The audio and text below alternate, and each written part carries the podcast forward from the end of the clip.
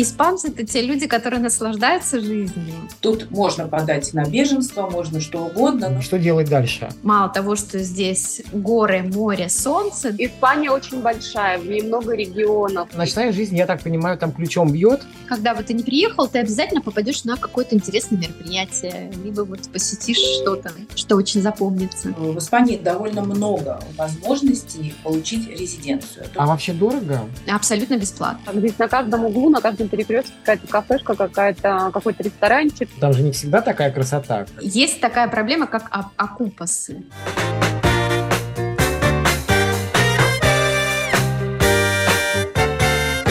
Здравствуйте. А, с вами Иван Кедров. Мы с вами находимся на канале сервиса для экспертов по иммиграции и адаптации за рубежом Look My Tour. И тема нашего сегодняшнего выпуска – Испания. Сегодня у нас э, три гостя, три наших эксперта. Светлана, Анна и Леся.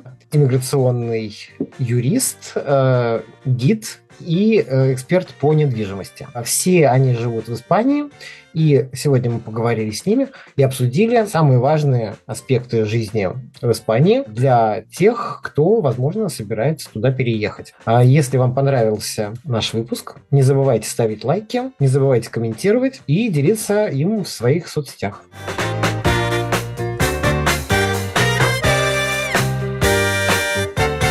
На самом деле э, все получилось абсолютно спонтанно, никогда не думала, не гадала, думала, что вся моя жизнь будет связана с Китаем. Почему? Потому что я медицинский переводчик, и на протяжении очень многих лет я работала на территории Китая.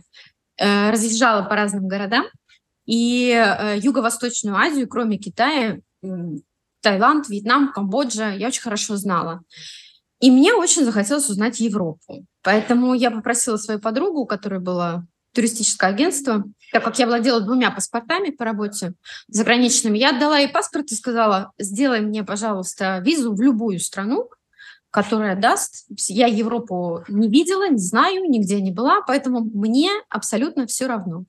И она мне через какое-то время позвонила и сказала, ты знаешь, Испания гораздо проще всех остальных стран дает э, визу. Поэтому давай поедешь в Испанию. Я сказала, отлично, Испания, и никогда там не была. Значит, э, я переехала в Испанию, вернее, мысль о переезде в Испанию появилась лет, наверное, 12 назад. Но так как у взрослых людей всегда есть какие-то крючочки, ну, типа успеется, потом, еще не время, ой, а здесь у меня дети, родители, работа, то это время, оно растягивается в необъятное а, никогда. Около 10 лет назад мой переезд оказался абсолютно неожиданным, потому что было предложение по работе. И буквально в течение недели было принято решение и переезд в Барселону. И а, после определенных событий а, это никогда а, в итоге наступило на давай делать. И мы с мужем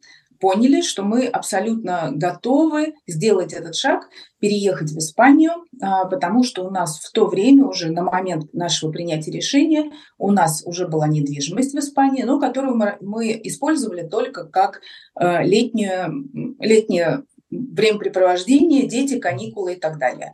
То есть у нас э, в итоге Испания нам очень нравилась, а, мы понимали, что люди очень френдли, и в общем и целом а, испанский язык вполне себе можно выучить. Поэтому, конечно, из всех стран, куда можно переехать, мы выбрали Испанию. И, в общем-то, я, если честно, я ни одного дня об этом не пожалела. Для меня а, до момента переезда в Испанию, Испания это была всего лишь точкой на карте с Тореадорами да, и боями быков. А, ничего больше я об Испании не знала, но когда я сюда приехала, я приехала в Барселону, и я всегда шучу и говорю своим клиентам, что это была любовь первого взгляда, и это была любовь с трапа самолета. И вот так я оказалась в автобусном туре «Великолепная Испания», и меня настолько поразила страна, что я вернулась из поездки настолько воодушевленная, вдохновленная, что всем своим коллегам я рассказывала, какая это прекрасная страна Испания. И на самом деле у меня тогда зародилась мысль, а, а как бы мне хотелось, я не думала переезжать, но такая мысль, вот как бы мне хотелось какое-то время там пожить. И я приехала домой, пришла домой и сразу же в этот день стала искать, а как люди вообще переезжают в Испанию, что для этого нужно, каким образом. И в течение трех дней я набрала всю необходимую информацию, и через три дня я уже начала сбор документов, оплатила языковую школу, я поняла, что для меня это идеальный вариант. У меня не было цели особой переехать, поэтому я подумала на тот момент, я была финансово довольно-таки хорошо обеспечена, и я подумала, а почему бы мне не приехать, не получить год испанский. И вот после года э, вы уже решили э, так остаться на, на подольше. А, вы знаете, на самом деле, когда подошел к концу год, я поняла, что так а я же не хочу уезжать, как? Про легализацию это уже как бы вытекающий вопрос. Переехать это да, можно, там приехать. А что делать дальше? Вы имеете в виду, как легально переехать в Испанию? На самом деле, это самый важный вопрос. Я большой противник нелегальных переездов в какую-либо страну. Даже если вам обещают золотые горы, через год, через два, через три, через пять вам дадут документы. Такого в Испании не существует. Есть определенные процедуры, называется там оседлость и так далее. Но по причине, что человек просто прожил, а, там, например, три года в Испании, ему, конечно, документы на тебе паспорт, там, вид на жительство, потому что ты здесь прожил, на тебе как орден. Такого нет. Поэтому мы, конечно, с мужем мы переезжали по резиденции без права на работу. Документы мы подавали в консульстве Испании в Москве. Консульство Испании, Испании всего два в Российской Федерации – это в, э, в Москве и в Санкт-Петербурге.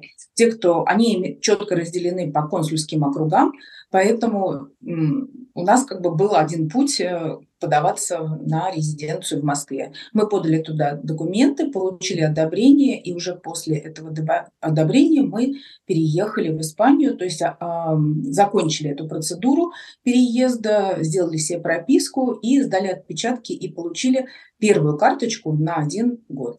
Я уехала, по сути, по студенческой визе. Это была рабочая виза с э, рабочим контрактом. Э, и по рабочему контракту было в дальнейшем э, осуществлено получение испанского ВНЖ. Да, это формат рабочей визы, раб, раб, рабочего контракта, рабочей визы а, есть также варианты по инвестированию, да, это, это покупка недвижимости в Испании от 500 тысяч евро. И сейчас набирают популярности студенческие визы. Однако здесь есть некоторые нюансы, потому что они не гарантируют долгосрочность испанского ВНЖ и долгосрочность легальных испанских документов.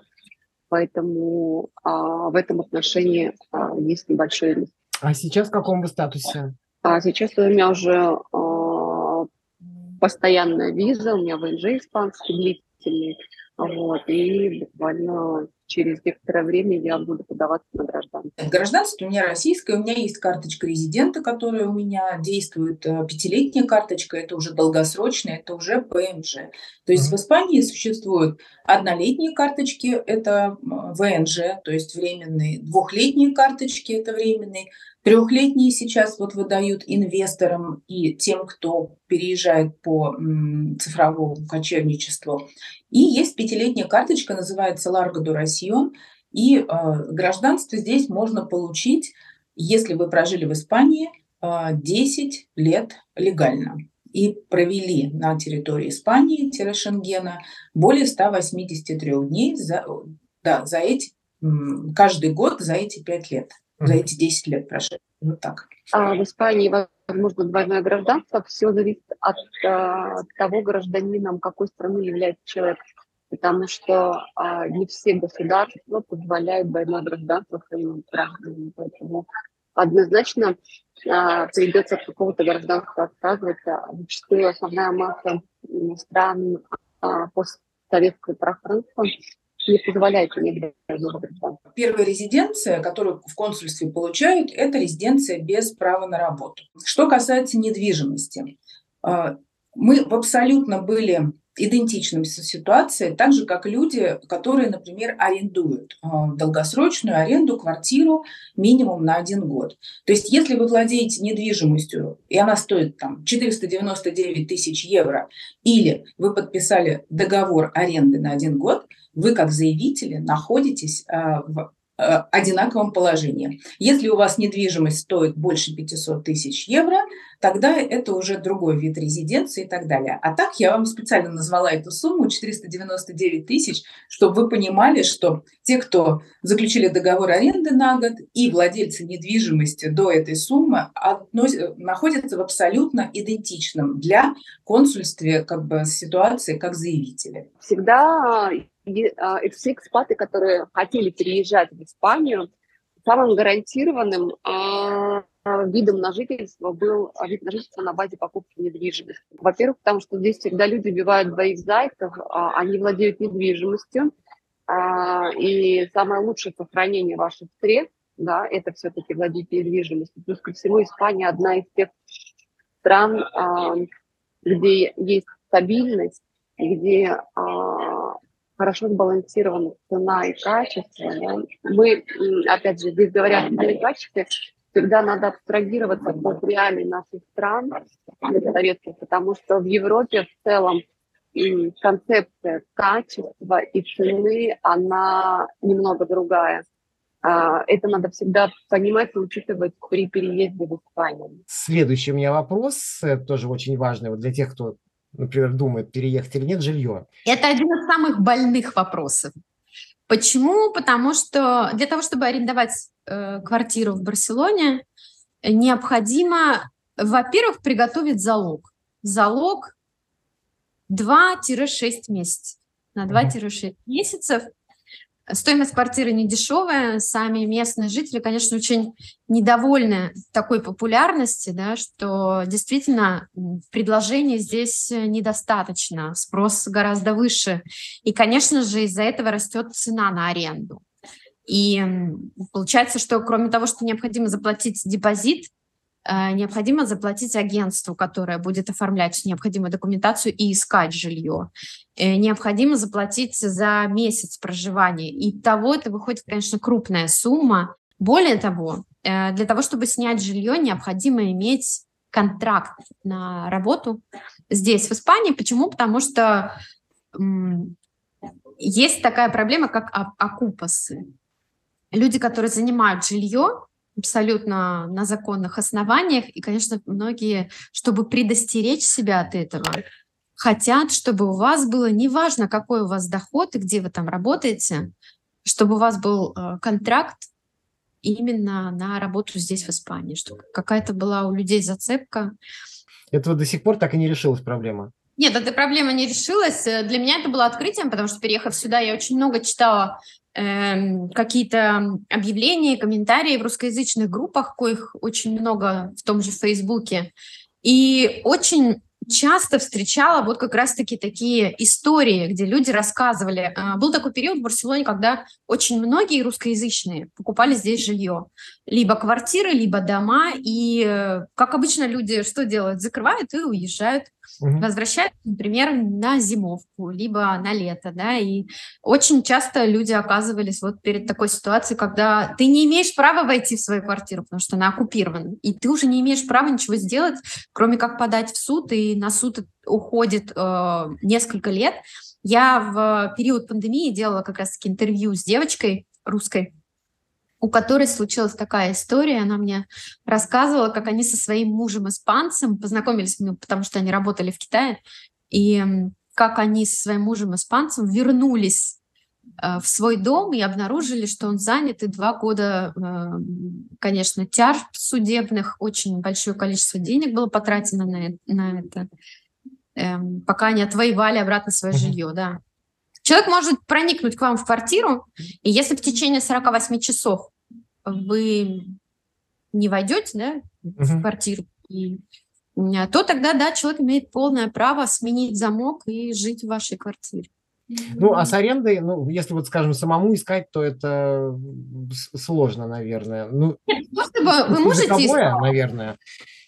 Вы знаете, вы можете искать самостоятельно, но э, все-таки предпочтительно будут работать с, с агентствами недвижимости. Mm-hmm. Да, поэтому никто вот вам просто, вы придете, никто не сдаст квартиру. Тема аренды э, и реалии аренды в Испании э, совсем другая. Такая как в наших странах, потому что это очень э, местная специфика именно испанская по аренде, потому что испанцы предпочитают э, иметь арендаторов, которые э, имеют контракт на работу в Испании, либо же в крупной европейской компании, либо международной, а, и которые являются гражданами Евросоюза, где гарантированно можно проверить а, уровень их дохода и их платежеспособность. Поэтому а, все, что не Евросоюз да, и не США, а страны, где банковская система не подлежит а, контролю да, соответствующих органов Евросоюза, Испании в частности, она вызывает подозрения у владельцев квартиры, и они очень неохотно сдают свои апартаменты, а, либо же дома а, иностранцам. Поэтому есть, конечно, опции, есть возможности договориться и получить аренду за счет платежей нескольких месяцев вперед. Вот. И, в принципе, это рабочая тема, и такие варианты можно искать для тех, кто собирается переезжать в Испанию. Опять же, повторюсь, зависит очень сильно от региона, да, поэтому мы говорим в основном о Барселоне и о крупных городах. А, например, такой клондайк экспатов, а, славян, а, такой город, как Аликанте или Теревьеха, а, там все гораздо проще, да, а, и, соответственно, уровень недвижимости по ценам и по предложениям он также отличается от Барселоны и Мадрида. Там больше опций, а, и там больше возможностей получить жилье в аренду с меньшими затратами по времени и по деньгам. А вообще дорого? Да, жилье здесь дорогое, потому что город довольно-таки популярный. Даже и аренда, да? Сама Конечно, аренда очень дорогая. Да, ну, да. То есть это такая вот, если от доходов, то это такая часть большая, я так понимаю. Я могу сказать, я могу сказать свою ситуацию. Э, мне снять квартиру помогли друзья.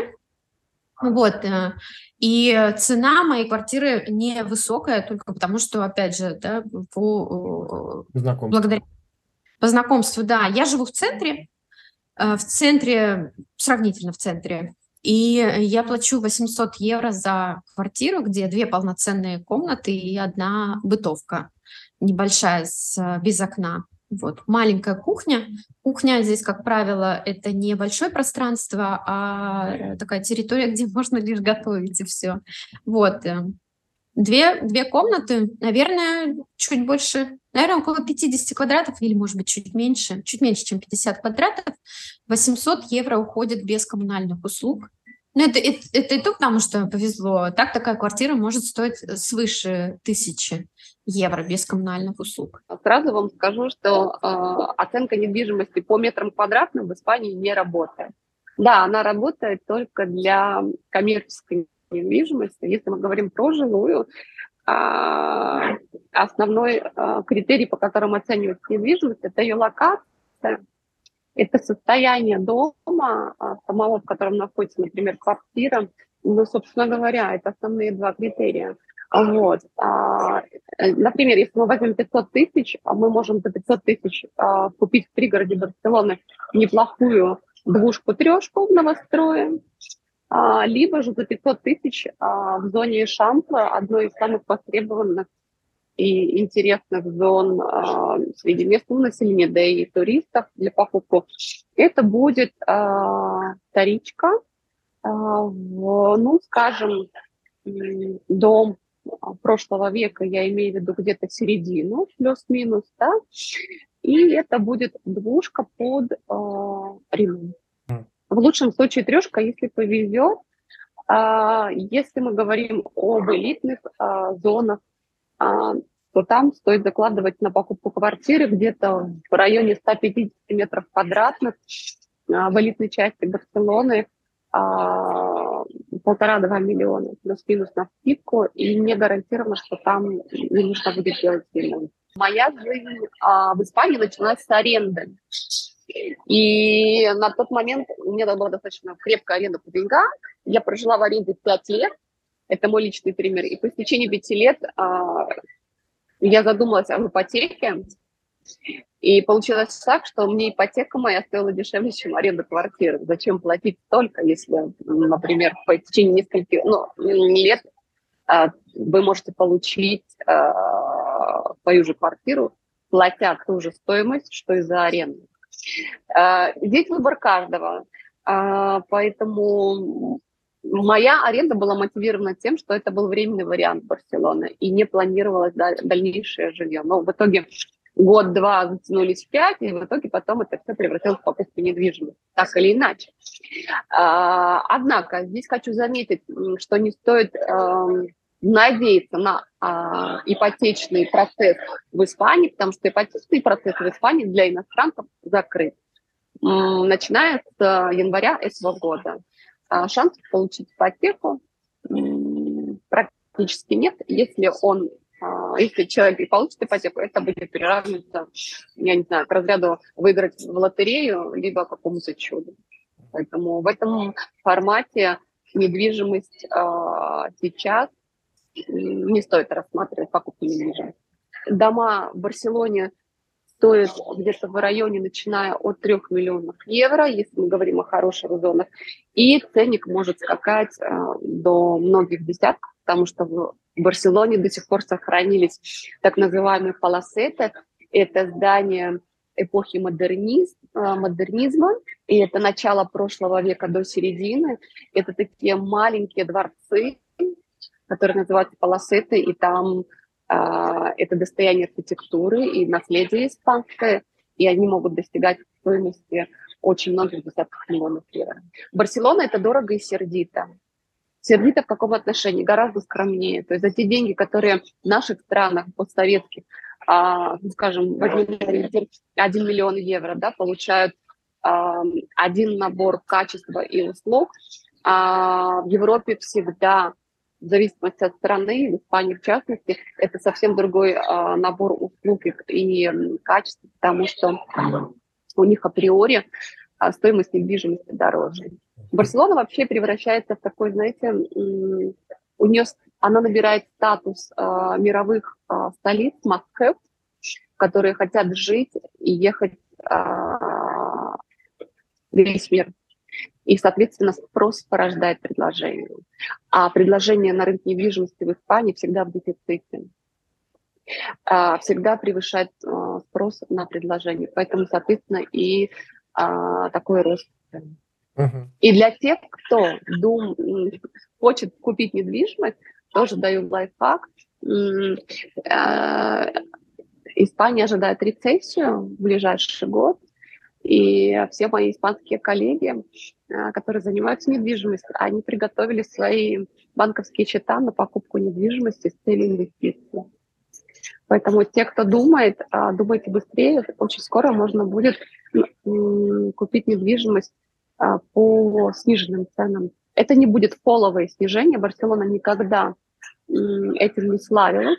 И это хорошо, потому что если вы вкладываете а, в недвижимость деньги, не будет большого падения на цены, а, соответственно, волатильность ваших вложенных средств она будет балансирована. А вы говорите, когда вот двушка-трешка, э, это э, в нашем понимании, или это вот как вот считается, да, двушка, трешка, это вот это количество спален? Двушка, трешка – это количество спален всегда, да, а не учитывается гостиная.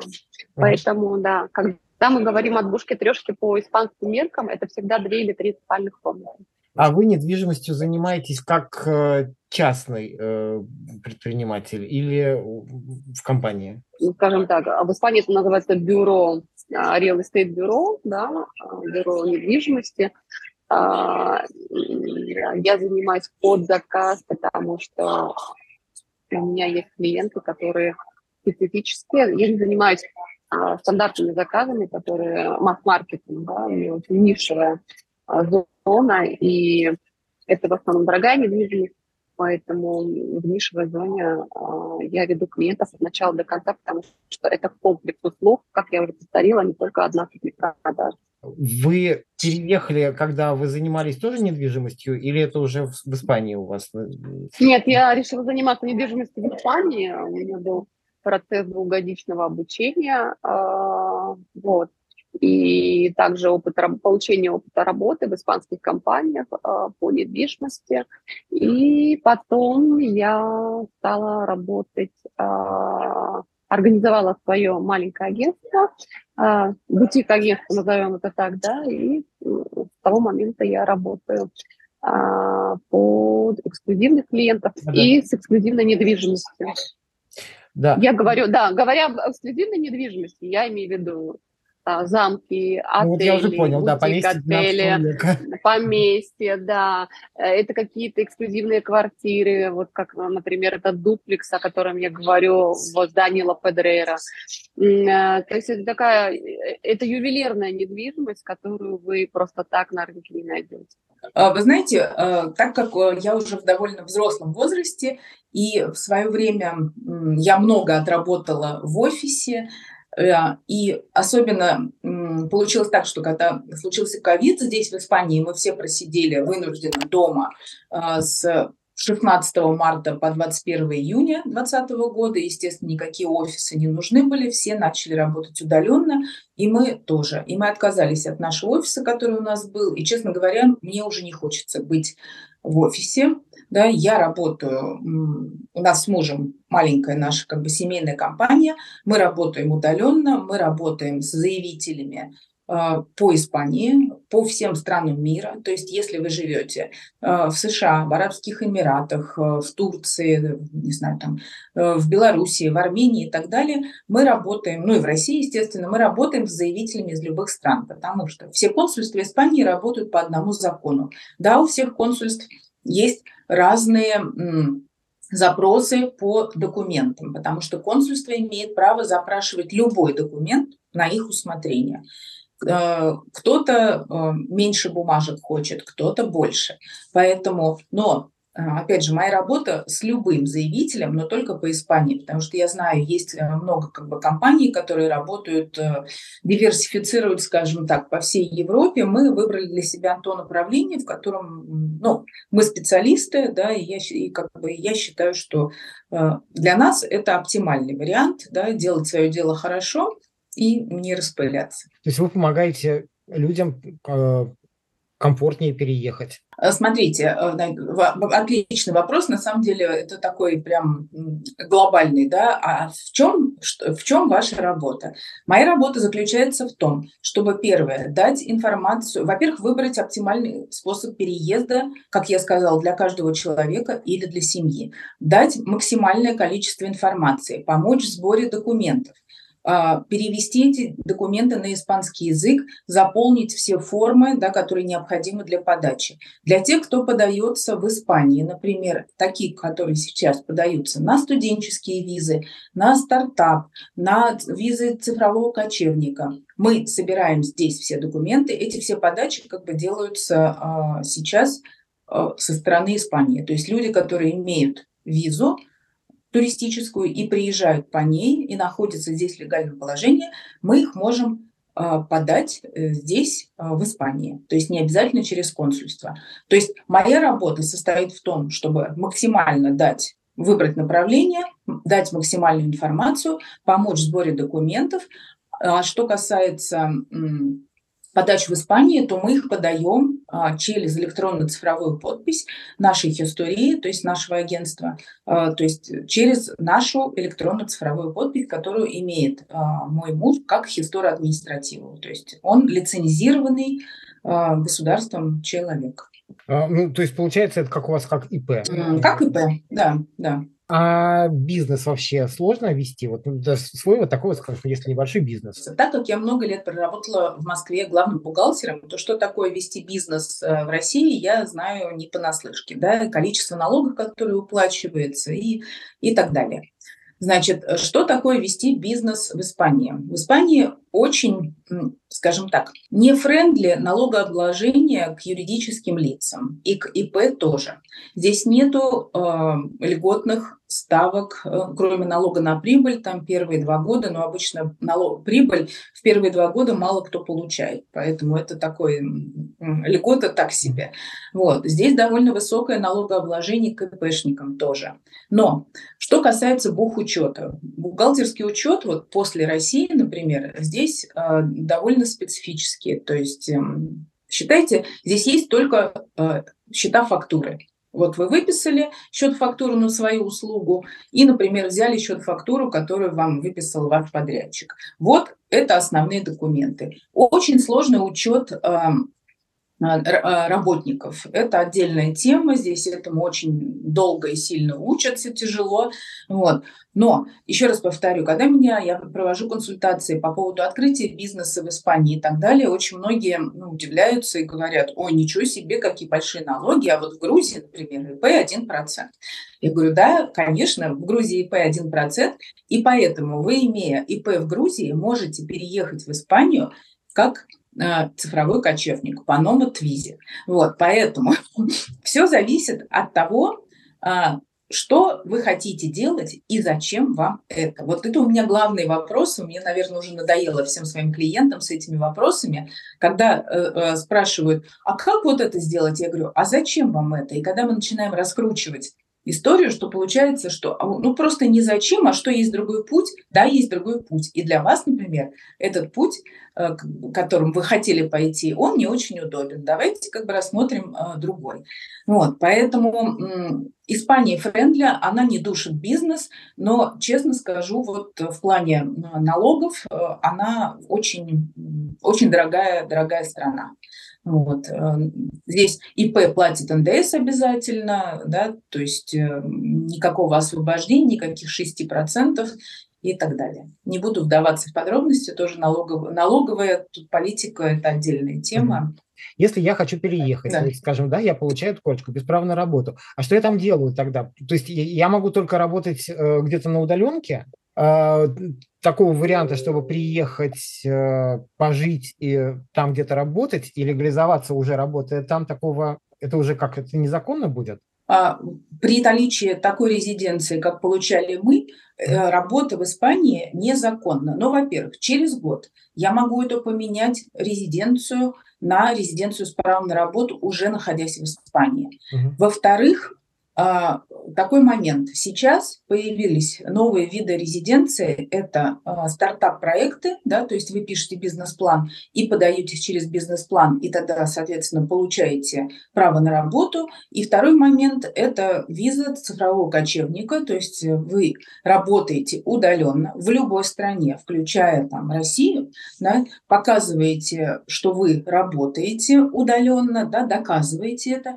и получаете уже резиденцию конкуренцию с правом на работу. Просто тогда, когда мы подавались, а, этих видов, во-первых, еще не было, во-вторых, опять же, а, к нам, ну, это было сложно применить, да, но мы переехали, и мы как бы довольно долгое время еще работали все равно удаленно на свои а, московские компании. Э, то есть, чтобы э, дальше продолжить, да, скажем, вот вы получили карточку, да, без права на работу, э, чтобы э, потом уже получить это право, нужно прожить какой-то срок э, в Испании? А, ну, смотрите, во-первых, вы право на работу, если вы нашли работодателя или вам в голову пришел какой-то там идея какого-то бизнеса, и вы хотите открыть собственное ООО, да, то вы это можете сделать через год после проживания в Испании, потому что в Испании есть, даже если вы получили первую резиденцию без права на работу, но за этот год вы подучили язык, вы там поводили носом, посмотрели, как бы работодателя нашли, он вам готов сделать предконтракт. Почему не контракт? Потому что у вас нет права на работу, он как бы делает предконтракт, это его пожелание э, взять вас на работу на такую-то должность с таким-то окладом. Либо вы открываете за этот год свое ООО, и на основании работающего ООО меняете через год э, вид резиденции. Это делается все уже в Испании, не надо выезжать в консульство и так далее. Ну, то есть нужно готовиться к тому, что или нужно будет работать тогда на удаленке, или нужно будет иметь какие-то э, такие запасы какие-то, да, такую подушку финансовую, чтобы... Ну, смотрите, да, э, я всегда говорю э, своим клиентам, с которыми я провожу консультацию, что без финансовой подушки, ну, так или иначе, да, вы с нуля здесь все равно завтра не начнете работать. А даже если вы переехали по, например, стартап-проекту или по визе цифрового кочевника, то это не значит, что завтра ваша работа не закончилась или стартап не пошел. Да? То есть вы все равно должны чуть-чуть думать э, на шаг вперед. Да? Понятно, что можно жить там в любой стране мира, да, но без денег как-то совсем не очень. Поэтому подушку а, нужно иметь. Тем более в Испании есть коэффициент минимального прожиточного минимума, который применяет консульство для иностранцев. Например, если вы переезжаете один, у вас на счете должно быть 28 тысяч евро. То есть это считается минимальная сумма, а, для вас, для одного, чтобы у вас была аренда, страховка покрывала, еду там, да, и какие-то ваши как бы личные нужды. Если это семьей, то каждому члену семьи прибавляется там 7,5 тысяч евро. То есть если вы вдвоем, то это уже там 35 плюс. Если вы втроем, то это там 42 плюс. Поэтому то есть кратно вот этим семи с половиной добавляется сумма для каждого члена семьи. Это определенный прожиточный минимум, который, в принципе, на мой взгляд, довольно-таки логичный. Он э, отражает, особенно если у вас нет своей недвижимости, вы снимаете в аренду. Поэтому так или иначе, да, подушка нужна. И, а когда вы стали э, гидом? Эм, на самом деле это произошло в 2018 году. На тот момент, это, кстати, тоже связано с изучением испанского языка, потому как испанский язык я учила не только в среде, я очень много смотрела фильмов в оригинале, на языке оригинала, и очень много, так как мне интересно было узнать Барселону, я, наверное, ну, из каких-то таких э, первых месяцев изучения языка я смотрела очень много интервью. Интервью, какие-то э, интересные репортажи о Барселоне. Поэтому мне так понравилась жизнь изнутри, менталитет, э, что изучив... Почему экскурсии мои необычные? Я не рассказываю хронологическую историю. Я больше рассказываю о жизни, внутренней жизни, современной э, жизни прошлой Барселоны, ее живые истории. Потому что я изучала это все вот как раз-таки по интервью, по каким-то интересным фильмам, документальным. Потом я очень много общалась э, с людьми старшего поколения, которые рассказывали мне, эм, какая была жизнь раньше в Барселоне, там до Олимпиады и так далее. Так, понятно. Вот вы сейчас говорили как раз о том, чем вы, вы занимаетесь э, профессионально. А вы, э, когда переехали в Испанию, у вас было образование, да, вы были, у вас юридическое образование? У меня экономическое и юридическое образование, российское, московское. То есть. Э, я была с базой и экономической, и юридической. Но в Испании это трудно применить. Вот, да? вот как раз, да, вот у меня вот этот следующий вопрос, потому что как применять свои знания, которые ты получил а, у себя на родине, а, в другой стране? Переучиваться а, значит, однозначно, да? да? И, именно так. То есть э, первое время, в зависимости от того, как вы можете выучить быстрый язык. Да? У, нас, у меня это лично заняло три года, потому что я ходила на курсы два раза в неделю. У меня не было возможности ходить пять дней в неделю да, рабочих, поэтому я ходила два раза в неделю. И изучение до уровня B2 у меня заняло три э, года. Э, Потом, ну, у меня была цель. То есть я понимала, я сейчас учу язык не просто, чтобы хорошо разговаривать в магазине, а для того, чтобы дальше пойти учиться. Потому что Здесь, во-первых, возраст, ничему не помеха, сколько бы тебе не было лет, там 40, 50, 60, к тебе очень все радушно относятся в плане, если ты хочешь учиться, то можешь и даже в университет в любом возрасте поступить. Что сделал, кстати, мой муж, он поступил в магистратуру Валенсийского университета. Я же пошла учиться на курс двухгодичный иммиграционного права, потому что я до этого работала, да, уже как бы я понимала, что такое подача, что такое консульство, но, естественно, внутренние документы испанские я знала плохо, ну, довольно, как я сейчас понимаю, поверхностно, хотя мне казалось на тот момент, что я все хорошо знаю, но нет. А, соответственно, а, уже пройдя вот этот курс, сдав экзамен, я поняла, что у меня уже не только практика, да, но и у меня есть а, база. И тогда одно, одно с другим сошлось, и как бы тогда ты уже превращаешься в специалиста, который может найти, опять же, не делает одни и те же все время подачи, да, а ты можешь для любого человека, для любой семьи найти оптимальный путь, так как, как вот я вам говорила, э, в Испании довольно много возможностей получить резиденцию. Только всегда надо найти для семьи, для человека оптимальный. Учеба как проходила? Э, это было очное, заочное, вот как переучивание. Вы же все-таки вы работали еще одновременно, да? Ну, я работала, я училась, э, то есть язык мы ходили очно, а, и эм, на курс вот этот свой двухлетний я ходила тоже очно. Там был небольшой перерыв, э, когда уроки стали онлайн, когда это был ковид. Вот, и, соответственно, все ушло в онлайн. И я хочу сказать, что, видимо, ну, наверное, в силу возраста я поняла, что онлайн это не так эффективно. Ты можешь вложиться учебниками, документами там, и так далее, всем чем угодно, но все-таки, когда у тебя, особенно у иностранца, то есть одно дело учиться на русском языке, другое дело, когда ты все равно иностранец, и много слов, которые ты выучил на курсах, э, но здесь профессиональная лекция юридическая. Если честно, российская юридическая лексика для обычных людей э, тоже, как мы знаем, не очень проста, потому что кажется, зачем так писать сложно. Но в Испании, как вы понимаете, та же самая история, юридическая, казуистика и вот эти все куча слов. Тяжело, тяжело, но опять же, принцип э, «вижу цель, не вижу препятствий», он как бы работает, если ты хочешь действительно чего-то добиться.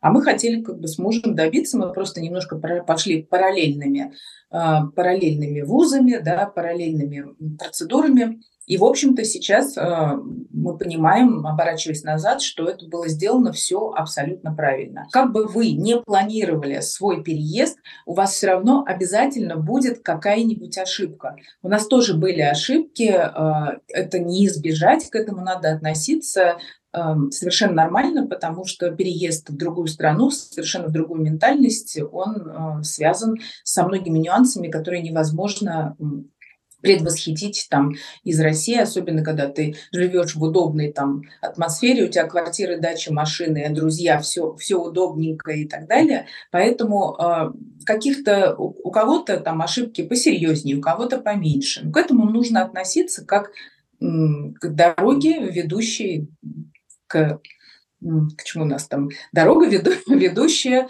к храму. Вот. Да, вот вы поступили, это было платно? Учеба, да, была платная. Значит, смотрите, мы учились на курсах языковых, мы учились практически бесплатно. А, языковой курс в официальной школе в Испании стоит 90 евро в год. Мы э, испанскому языку, считайте, практически учились бесплатно. А что касается обучения, мой курс, э, по-моему, стоил больше 2000 евро двухлетний, а вот магистратура у мужа, в Испании, кстати, высшее образование тоже платное, магистратура у мужа стоила 800 или 900 евро год. Э, невеликие деньги, даже по сравнению, там, не знаю, с ну, с российскими вузами я сравнивать не буду, мне кажется, там уже все очень сильно дорого, но мне кажется, это разумные деньги за хорошее качество учебы и за э, результат. Оно, в принципе, там платное и для граждан тоже, а? да?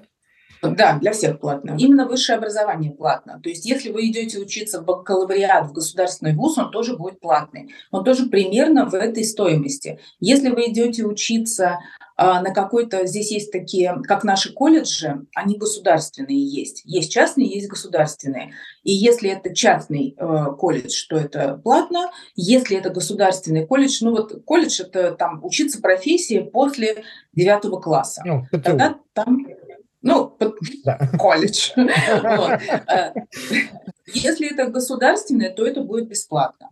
Вот. Высшее образование платное, как я сказала, государственный университет 800-1200 евро в год.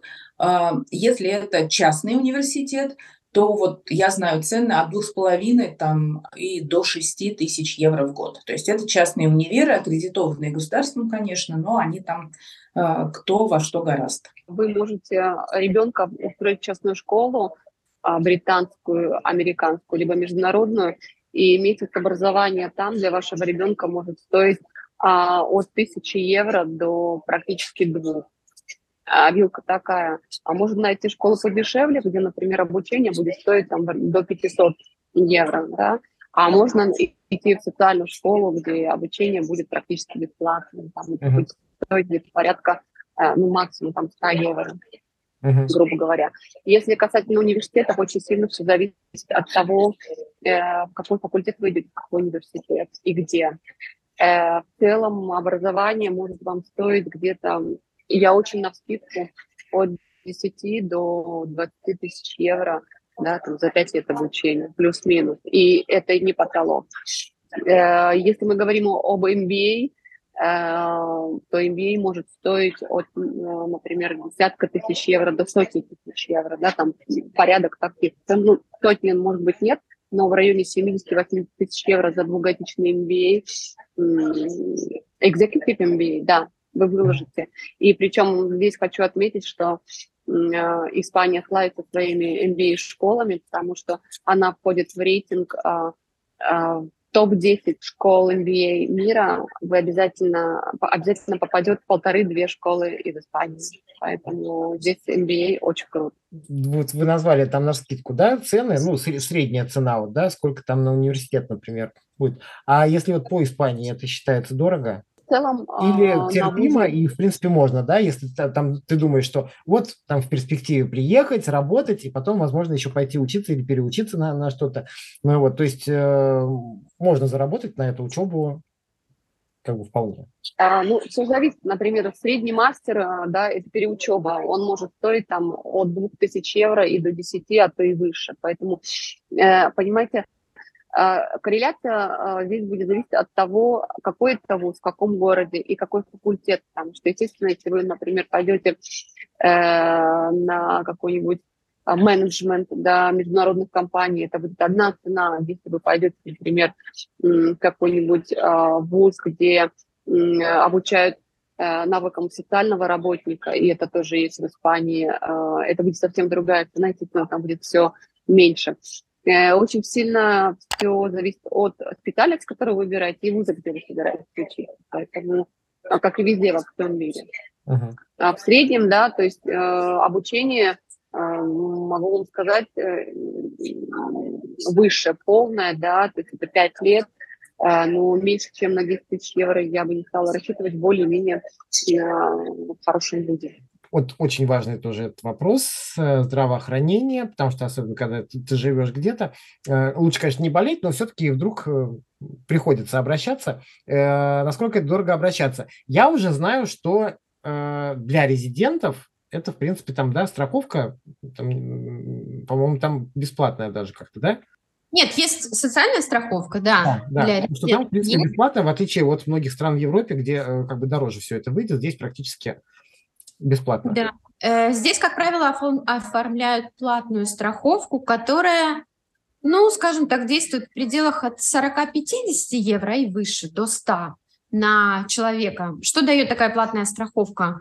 Обслуживаться в тех э, медицинских центрах, где вы пожелаете, где вы выберете, да, и, э, конечно, обращаться к врачу гораздо быстрее попасть на, при, на прием к врачу, чем, например, по э, социальной бесплатной страховке, потому что там приходится и приема врача, и диагностику, как правило, ждать довольно-таки долго. А когда человек регистрируется по месту жительства, будь то аренда или будь то купли-продажа недвижимости, а, то он имеет право подаваться на медицинское обслуживание, особенно детям, по месту прописки.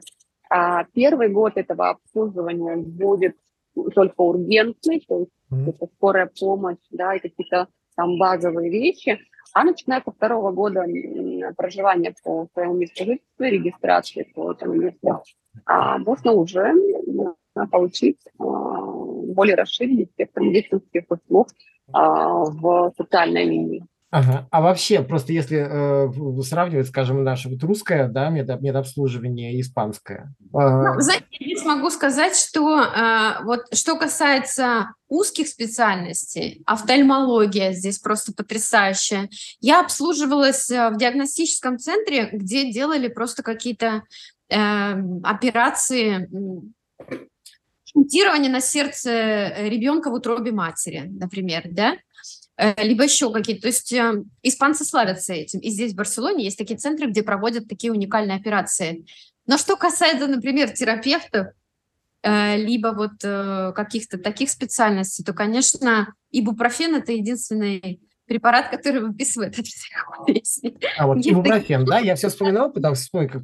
это, да, это да. не только в Испании, я все аспирин, аспирин, ибупрофен. Благодаря китайцам у меня великолепные, так как я работала в медицинской сфере, э, китайцы великолепные гомеопаты, поэтому я не страдаю никакими заболеваниями, и э, к врачам я редко, крайне редко обращаюсь. Но медицина здесь, в принципе, у всех разные ситуации, у всех разные истории связаны с медициной. Я пока встречалась только с великолепными э, какими-то специалистами и с историями успешными. Когда лечат раковые заболевания, очень успешно здесь центры есть такие, и ну, многие какие-то болезни если вот о работе еще не интересовались, не в курсе средняя, например, заработная плата какая считается? Э, зарплата где-то полторы тысячи, да, и эти полторы тысячи они получают э, социальное обеспечение, как-то медицина и порядок на улицах, да, и хороший высокий уровень жизни,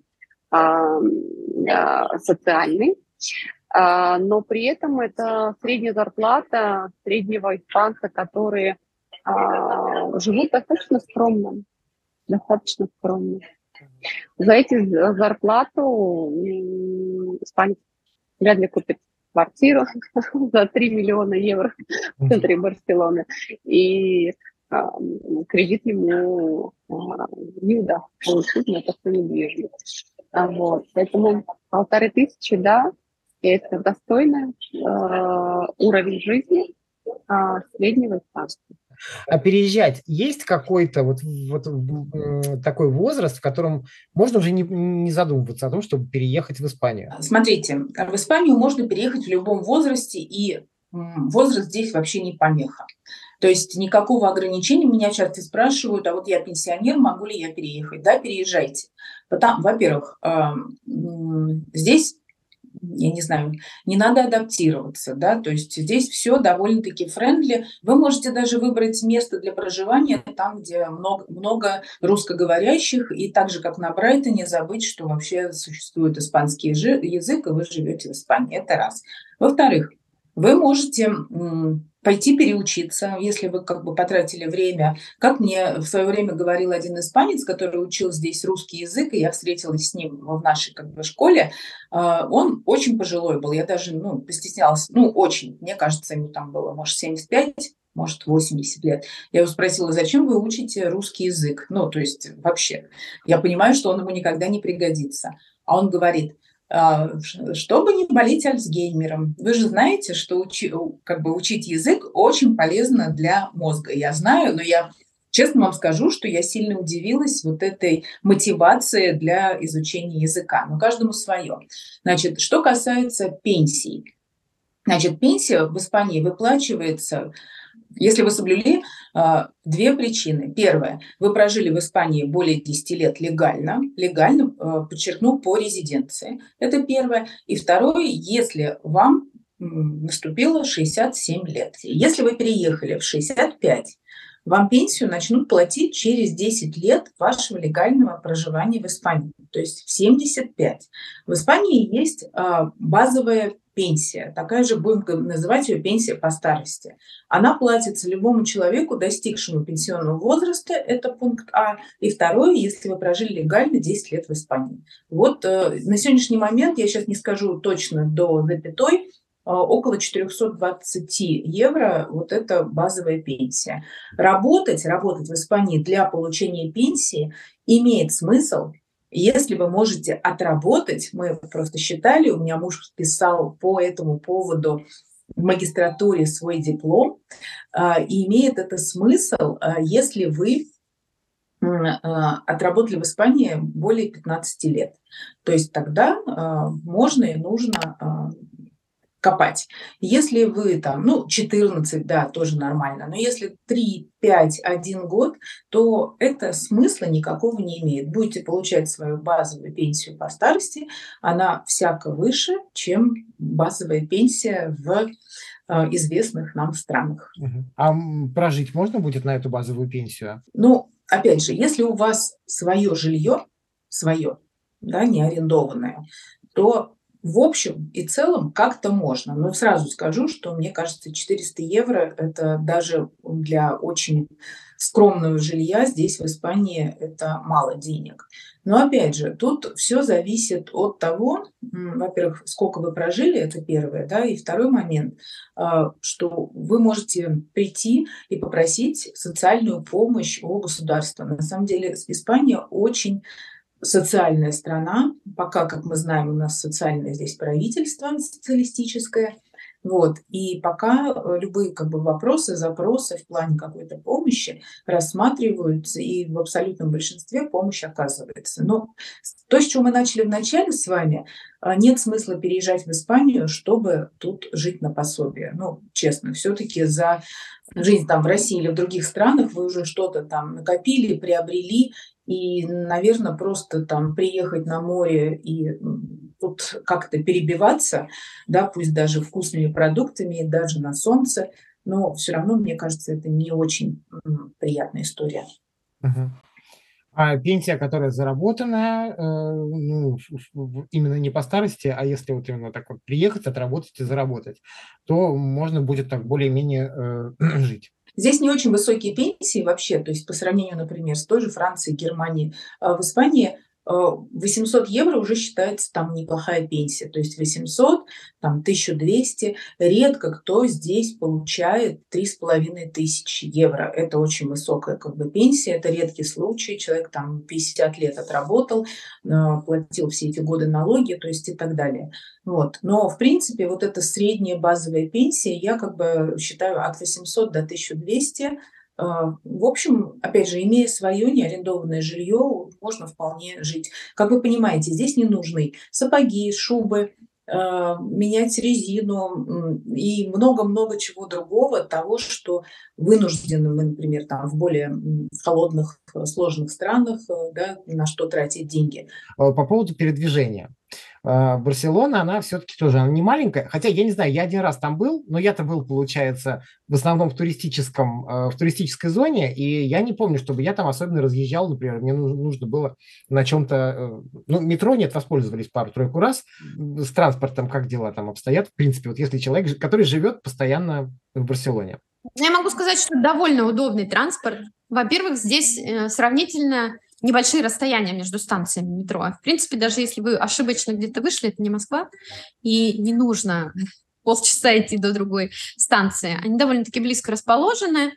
Э, метро очень удобное, все время расширяется, добавляются ветки. Э, более того, по месячному абонементу, я, например, пользуюсь месячным абонементом, хотя я везде хожу пешком. Я редко когда пользуюсь общественным транспортом, именно потому что я работаю в центре, я живу в центре, да, и все какие-то события, которые мне интересны, они тоже в центре происходят. А месячный абонемент, вот, кстати, удобство в том, что с прошлого года сделали небольшую такую компенса- компенсацию скидку на абонемент, который стоил 40 евро в месяц. Э, на сегодняшний день мы платим 20 евро в месяц. Это безлимитное количество поездок до 30 числа каждого месяца. Вот. И одна поездка, которая может продлиться у вас 75 минут, вот если в течение этой поездки вы смените три вида транспорта, метро, автобус и трамвай, то э, с вас считается одна поездка. Это я имею в виду для тех, у кого, например, абонемент один, да, не месячный uh-huh. абонемент, а вот на одну поездку. То есть это довольно-таки удобно. Если вам необходимо, например, а, от одного места до другого добраться, что-то посмотреть, вы на метро садитесь, доезжаете до достопримечательности, смотрите, затем берете автобус и едете уже в какое-то другое место, например, да, и, и а там вам еще на метро, на, на трамвае нужно куда-то добраться, то вот э, как раз-таки удобно, потому что вы ну, можете уложить поездку. Вот, транспорт по карману не бьет, да? Потому что, скажем, нет, если сравнивать, например, с Лондоном, где это роскошь на метро проехаться там, да, нет, на работу нет, и обратно. Один билет 2,40 евро, то есть один проезд. А uh-huh. если вот абонемент взять, то более того, в этом году сделали, точнее, с прошлого года действует интересное предложение, но это больше для горожан. Э, когда можно взять э, билет, который действует по шести зонам. Дело в том, что Здесь э, территория делится по зонам. Вот Барселона – это первая зона и ее пригород. Дальше уже города Сиджес, например, да, и так далее. Это уже вторая, третья и по отдаленности следующая зона. Так вот, сделали скидки на поездки в течение вот этих вот шести зон, которые могут занимать полтора часа. Э, от Барселоны, и можно заплатить всего лишь депозит 10 евро, который еще и возвращается, и в течение четырех месяцев ездить, изучать окрестности абсолютно бесплатно. Класс. Чем я не пользуюсь. А вы как считаете, вот на вашем опыте, например, сколько э, нужно в месяц э, так, вкладывать в бюджет семейный, да, например, чтобы жить э, ну, скажем, и не недоедать, не шиковать, но как бы вот вполне. Давайте посчитаем по Барселоне, да. Хорошая аренда квартиры на семью из двух взрослых двух человек вам обойдется где-то а, в Барселоне в районе 2000 евро, плюс-минус. А, плюс ко всему вам придется платить за свет, за газ, а, за коммунальные услуги, да, это где-то еще порядка ну давайте так округлим, а, не, больше, не меньше, средних, а в районе 200 евро, плюс-минус. Здесь вопрос по поводу школы. Будут ли дети в какую школу ходить? А на питание, на семью, я думаю, где-то в районе тысячи евро, может быть, даже немного меньше, на а, средний сегмент а, в принципе, можно окей быть. Ну, плюс ко всему, а, может, какие-то покупки и одежда. Вот, считайте, 2, 2000 евро аренда, 1000 евро на содержание месячной семьи, э, грубо говоря, плюс одежда. А если такая необходима, здесь уже каждый будет закладывать столько, сколько ему необходимо. Но в среднем, начиная от 3000 евро в Барселоне, да и в Мадриде в том числе, на э, крепкий средний уровень нужно рассчитывать. А вот э, такая львиная доля вот этого бюджета, она на что уходить будет? На жилье? А аренда. Она будет аренда, уходить да? на жилье. Да. А, она будет уходить на аренду.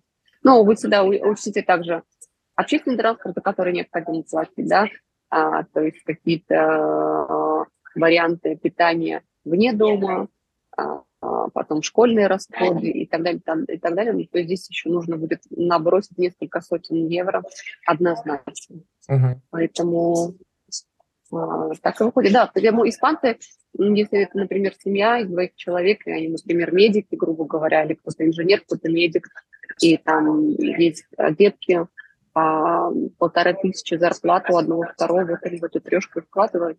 А питаться, вот при питании, вот мы уже тоже затронули, а, выгоднее как? Потому что есть страны, в которых выгоднее, в основном все ходят э, и обедают где-то вне дома, например, да, потому что это и дешевле, и быстрее. А Я скажу вам а, по опыту моих а, друзей, и, по-моему, да, всегда в Испании, естественно, готовить выгоднее и экономичнее дома.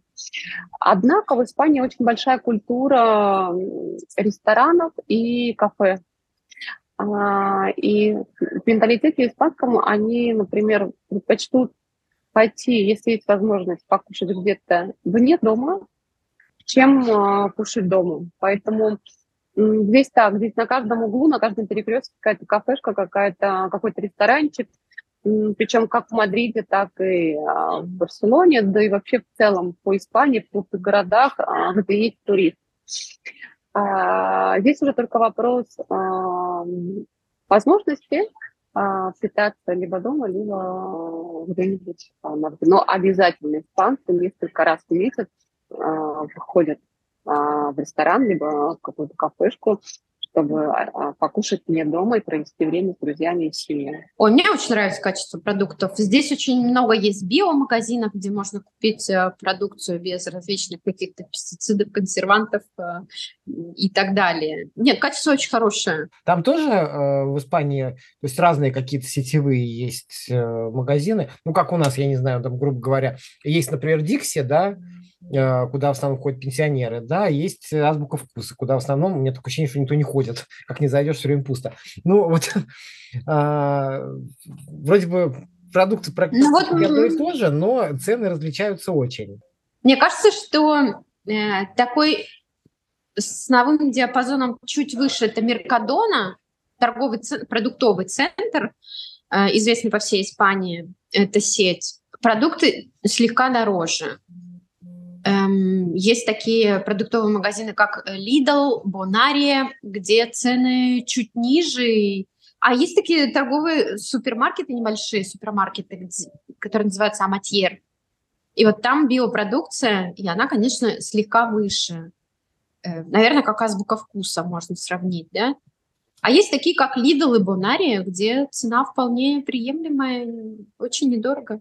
А как вы сейчас оцениваете свой уровень э, знания испанского? Я его сама не оцениваю, у меня уровень B2.2. Э, конечно, мне бы хотелось его до C1 вытянуть, и, в общем-то, я планирую повышать свой уровень языка, но B2.2 у меня вполне нормально для того, чтобы общаться. Я, кстати, за все время проживания в Барселоне никогда не пользовалась услугами переводчика. И даже если мне необходимо было, например, на прием к медику, я здесь даже успела сделать операцию. Я все это делала сама. Это, кстати, было в 2018 году, да. То есть я могла смело пойти куда угодно. Как переводчик могу вам сразу сказать, да, что, да, действительно, когда изучаешь иностранный язык, Э, на первых э, порах мы выстраиваем себе предложение на русском и постепенно его, ну, на своем, на родном языке, и постепенно его переводим, да, предложение. Но когда уже происходит вот этот клик, языковой барьер уходит, то бежит просто, я это так называю, бежит уже строка, бегущая с фразы, которую тебе просто надо воспроизвести. Я не перевожу, я не сижу, не думаю, а как же это будет? Нет, я просто говорю. К тому же, вы знаете, когда живешь в стране и изучаешь язык непосредственно в стране, то, конечно, очень многие фразы цепляются, ты как губка их просто впитываешь, и все. И ты просто знаешь, что в этой ситуации надо сказать так. Угу. Не задумывай. Ну, это все индивидуально, потому что э, у каждого человека есть предрасположенность Э, к разным видам деятельности. У кого-то хорошо идет математика, но совсем, а, например, нехорошо идут языки, у кого-то наоборот. А, поэтому это очень индивидуально, и все зависит от того, насколько человек а, готов быть открытым к тому, чтобы коммуницировать. Основная цель и задача какая? Не знать язык в идеале, а смочь коммуницировать, потому что это процесс адаптации. Да? Чем раньше вы начнете коммуницировать, быстрее вы адаптируетесь. А, поэтому не надо бояться а, и ставить себе какие-то барьеры. Их вообще нет в плане изучения языка, только нужно постоянство а, и а, убрать боязнь общения. И Испания в этом отношении максимально, максимально приветливая страна, потому что, еще раз повторюсь, ментальность испанцев, он очень лояльный. Они всегда открыты, готовы помочь, готовы быстро. Даже что если они не понимают, и они видят, что вы иностранец, а, это всегда работает как пускной механизм, потому что они а, еще с, большей, с большим желанием хотят вам помочь.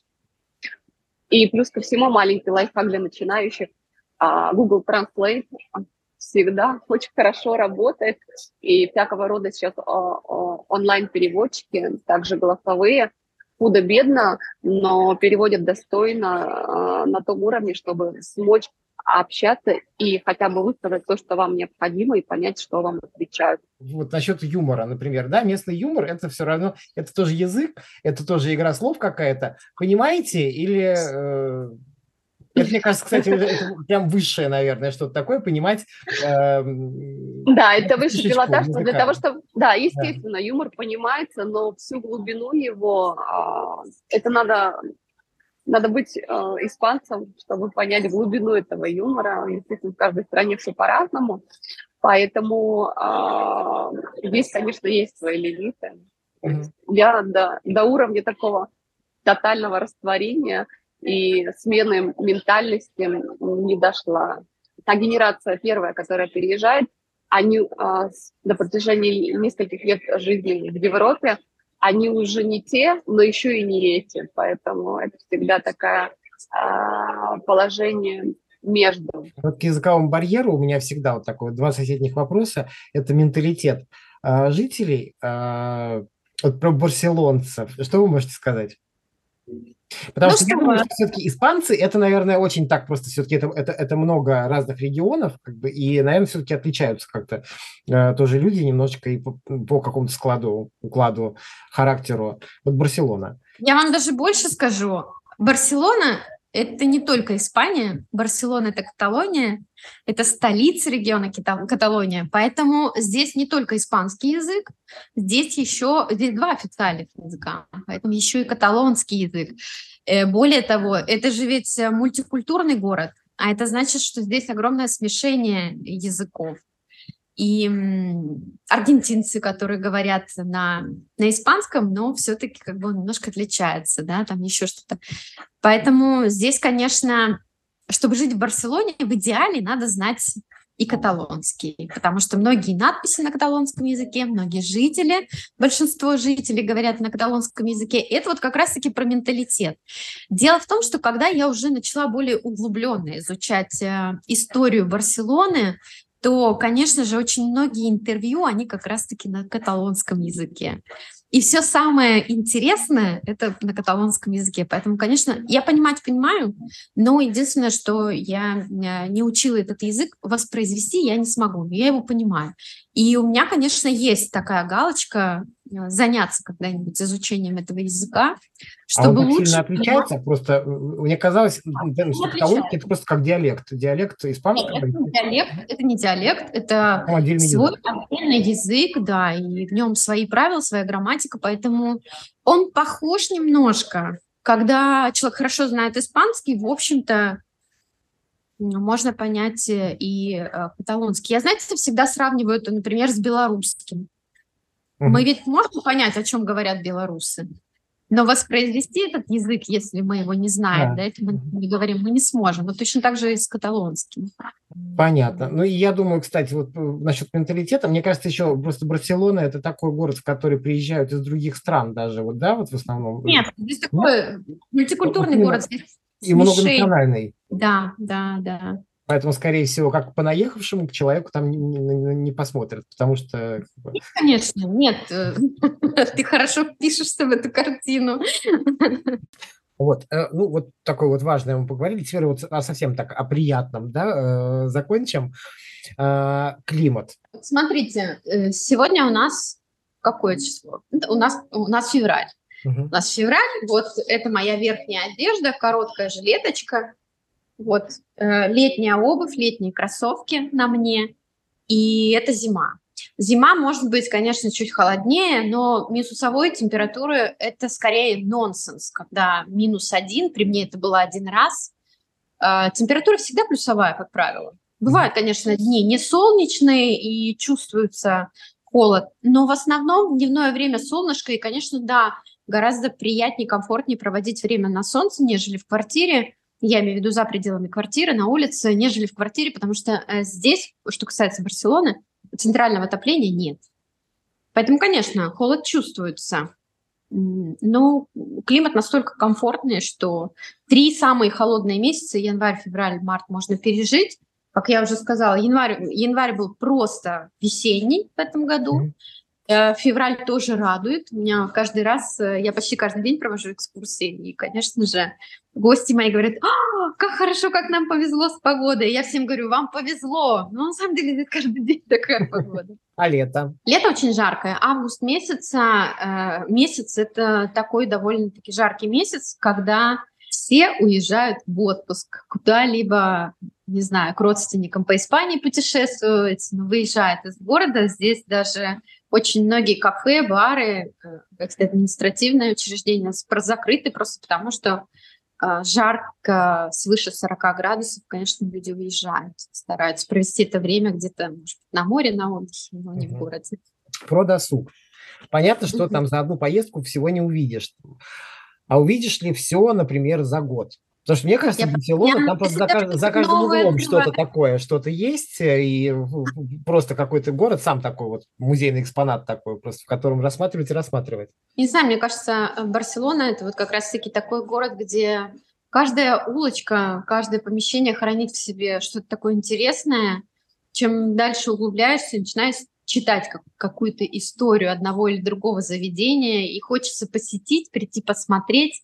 Я не имею в виду новые современные, да, а те, которые, например, из поколения в поколение семья держит какой-то магазин, локаль, учреждение какое-то. Ты приходишь на все это, посмотри, кафе, бар. То есть я каждый раз для себя что-то новое открываю. Ну, Барселона такой город, что езди, изучай. А, плюс ко всему, Испания очень интересна гастрономически. А если мы говорим про Барселону, это уникальное место, потому что буквально в двух э, часах езды э, зимой э, вы можете поехать в Андору и покататься на горнолыжных курортах, один из самых хороших в Европе и в то же время через два часа перевернуться в Барселону и уже выйти на пляж и, например, устроить пикник где-нибудь, скажем, в ноябре месяце, греться на солнышко. Ну, там близко, да, я в Андору ездил на шаттле, по-моему, на какую-то... А, даже маршрутка такая маленькая, быстренько доехали. А плюс ко всему, если мы говорим о городах, естественно, здесь полно ресторанов, ночных клубов, баров, развлечений. Это все всегда must а, вот, и чем мне нравится Испания, тем, что здесь, а, если вы любите спорт, то в Испании можно заниматься всем, всем, всем. И горнолыжные есть курорты, это позволительно, потому что а, очень многие дети, например, в Испании занимаются профессиональным спортом горнолыжным, и они, например, уезжают а, в Андору, чтобы кататься. Плюс ко всему в Испании есть свой курорт, горнолыжная, это Бакера Беретта, э, любимый горнолыжный курорт короля Испании. Uh-huh. Много разных а, водных видов спорта, любых, на ваше усмотрение. Вот все, что пожелаете, все есть. А, ну и плюс ко всему, параллельные виды спорта, начиная от гоночных ралли, потому что рядом с Барселоной есть корты большие, да, шосс, трассы а, Формулы-1 и Формулы-2, а, конный спорт, теннис. Все очень известные теннисисты приезжают в Испанию э, тренироваться, и здесь очень хороший бэкграунд для профессионального теннисного спорта, плюс ко всему гольф. Ну, вереница всего, что только пожелаете, здесь uh-huh. есть, и вопрос только, хватит ли у вас на все это времени. А праздники какие-нибудь любимые есть у вас? Потому что я помню, то, что, да, мне рассказывали как раз, что там, в принципе, постоянно круглый год вот это вот э, что-то есть. Ну, я уже упомянула о том, что Барселона это не, не только Испания, это еще и Каталония. Это значит, что здесь в два раза больше праздников, потому что у каталонцев своя культура, своя кухня, своя история, и поэтому, конечно, праздников здесь очень много. Праздники здесь любят, они масштабные, и мой любимый праздник... А, а вот, кстати, недавно я э, была в городе Вик, но это не только Барселона. Здесь, что интересно, все при, приближенные к Барселоне маленькие города, которые, может быть, мы бы и не посещали, не зная, да, просто существования этого города, просто потому что ну, особо он ничем не популярен, город и город с небольшим населением. А город, например, известен тем, что раз в год он проводят какое-то интересное мероприятие, и все на это мероприятие раз в год съезжаются. Вот недавно мы э, посещали город э, Вик, где э, город Вальс, прошу прощения, город Вальс, где э, ежегодно в это время проводится э, фиеста де, де кальсоц. Кальсоц – это традиционное каталонское блюдо, лук, очень похожий на лук парей, так вот, в этом городе, так как э, традиция есть, этот лук зародилась именно в этом городе, в этом месте, устраивают э, такое празднование, где погружают немножко вот в ту эпоху, когда э, в XIX веке начали есть этот лук, люди, одетые в эти костюмы, на огне разжигают костры, значит, разжигают костры и на огне готовят этот лук-порей. Вот. И это очень весело, выступают куклы-гиганты, какие-то конкурсы, мероприятия. И вот все, все с региона Каталония приезжают в этот город Вальс, чтобы посетить это мероприятие. Есть э, маленький городочек Желеда, где ежегодно готовят знаменитый каталонский суп эскуделья. И все едут э, в этот каталонский городочек для того, чтобы посмотреть, как это готовится. Это такое масштабное мероприятие. То есть, кроме того, что в самой Барселоне очень много как больших, так и маленьких праздников, э, которые не празднуются, может быть, на весь город, да, так есть еще и за пределами Барселоны, куда можно съездить. То есть здесь жизнь активная, она прям бьет ключом.